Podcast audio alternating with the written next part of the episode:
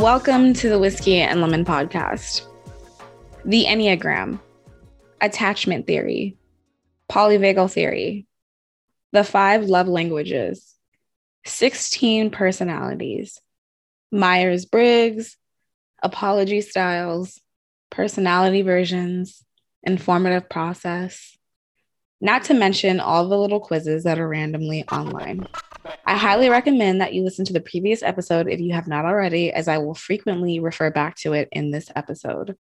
I do think these can help assist us with situations in our lives. With that said, this episode is not about breaking down these assessments or theories, or even going over the ones that I think actually have a case, but it's more about why they all have such popularity in the world and what purpose they serve for us. According to the American Psychology Association, theory of mind is the understanding that others have intentions, desires, beliefs, perceptions, and emotions different from one's own, and that such intentions, desires, and so forth affect people's actions and behaviors. This is essentially the theory of understanding why people do what they do. So, if you recall, I described social psychology as the study of human perception in relation to the way the rest of the world influences our behaviors, and our beliefs. It analyzes how outside patterns affect us, as well as our ideas, perception, mood, and emotions. Sounds a lot like theory of mind, right? Well, it is. We all have these psychological mechanisms based on the way in which we live life. Yes, there is a debate of nature versus nurture, but I believe that the two are not mutually exclusive. And even if there are nature elements that may have caused one person to think a certain way, that psyche is still affected by nurture and whatever way that particular mind works. Up until about age five, there are fundamental changes that impact our development and set up how our minds are trained to work and to shift. When children are living in natural situations, this is a good example of how they have learned to behave and interact with others. When placed in controlled environments, for example, the Bobo doll experiment that I covered in the last episode, this is displaying the child's ability to think and behave on their own accord based off of their own independent thought process.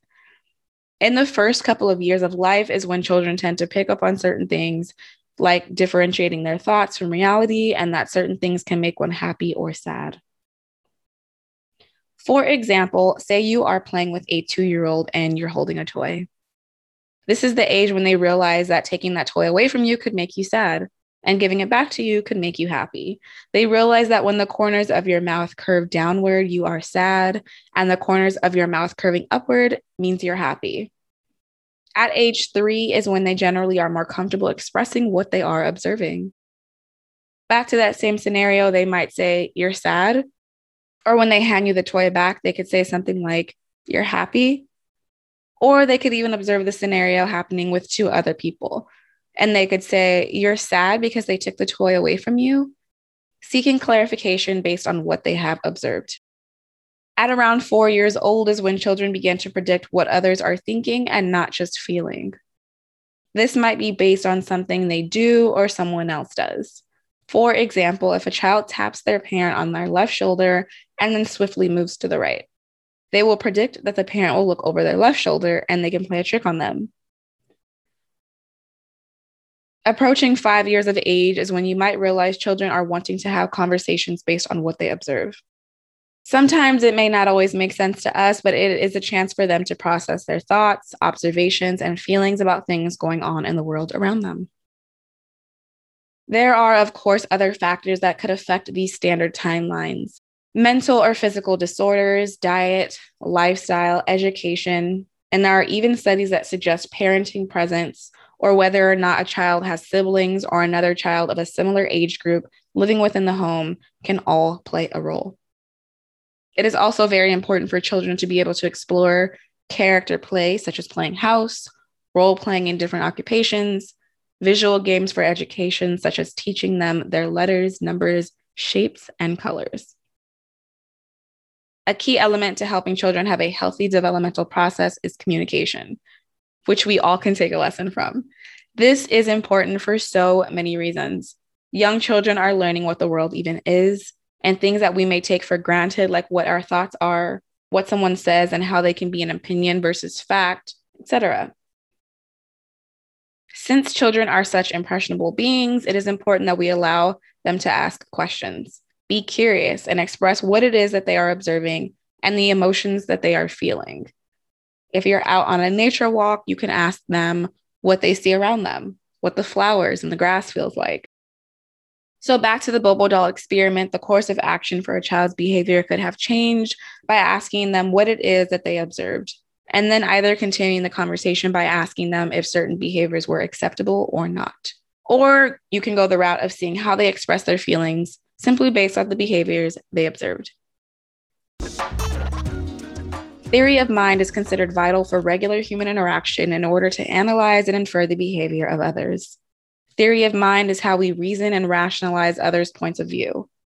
Theory of mind can essentially sum up the theories and assessments that I mentioned at the start of this episode. It is the concept of theorizing a mind to help ourselves understand why someone might have the views or emotions that they have we utilize this theory to make sense of why someone might have the ideas or even exhibit the behavior that they have. There are many things that can go into this upbringing, perception, information received versus information excluded, experiences, mood, and so forth. By using theory of mind, we develop empathy. We can use this concept to help us understand someone else, and we can have less judgment and see their side, sort of speak.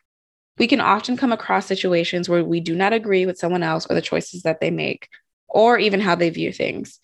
But when we adequately use theory of mind, we can understand how they, based on their personal situation, can have that view. There is no right versus wrong, but simply this is the result of that person's lived experience versus mine based on my lived experience.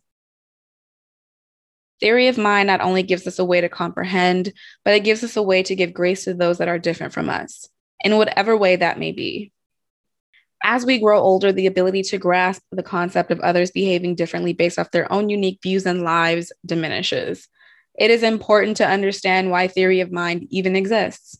Keeping that at the forefront will allow us to keep in mind that not everyone will have the same experiences, upbringing, education, or responses that we have, therefore, altering the perspectives and feelings that we all have in that same action of using theory of mind, we must also make sure that we are not projecting our own personal feelings on a situation or a person onto others to try and rationalize someone else's behavior. It very well could help us come to terms, but doesn't necessarily mean that what we theorize of that individual's mind is exactly the truth. Here are a couple of examples. A couple recently breaks up, and the one who is broken up with uses theory of mind to rationalize that that partner just wasn't ready for a relationship that could be a dangerous place to go. It could simply be your ego theorizing this story when really this might not have been a relationship that was meant to continue. So, someone who hangs on to that theory could very easily keep on holding out for that person to become ready or ignore what went wrong in that relationship so that they could use these tools in their next relationship. Imagine someone emotionally abusing you. You could use theory of mind to try to rationalize their behavior. They went through things as a child and they don't know how to properly communicate their frustrations. And that very well could be true, but it's also not an excuse for you to take abuse. And it also could not be the answer at all. We can find ourselves trying to theorize when really we are searching for an excuse to either make ourselves feel better or give someone else a pass. Theory of mind is still a theory it could definitely help us to understand someone else's perspective. But without having a relationship to have that open dialogue, we are simply guessing. So, if there's one thing that I could say about theory of mind, it would be the right way to use it versus the wrong way. The wrong way is using it to tell ourselves a story for our ego or for an excuse for hurtful behavior.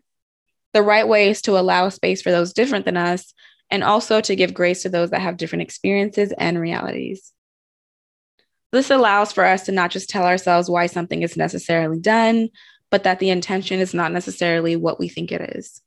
Theory of mind can also help us to process and predict someone's actions, especially in unsafe situations. A simple example would be if we always see the same car run a stop sign each morning. It would be wise of us to expect that as we were crossing the street. We would be using theory of mind to use what we have observed of this driver to predict what their behavior would be based on our experience. Someone else may not be on alert for that because that has not been their observed experience. As always, I hope this information was helpful for you. If you are enjoying what you're hearing, please subscribe and leave a review.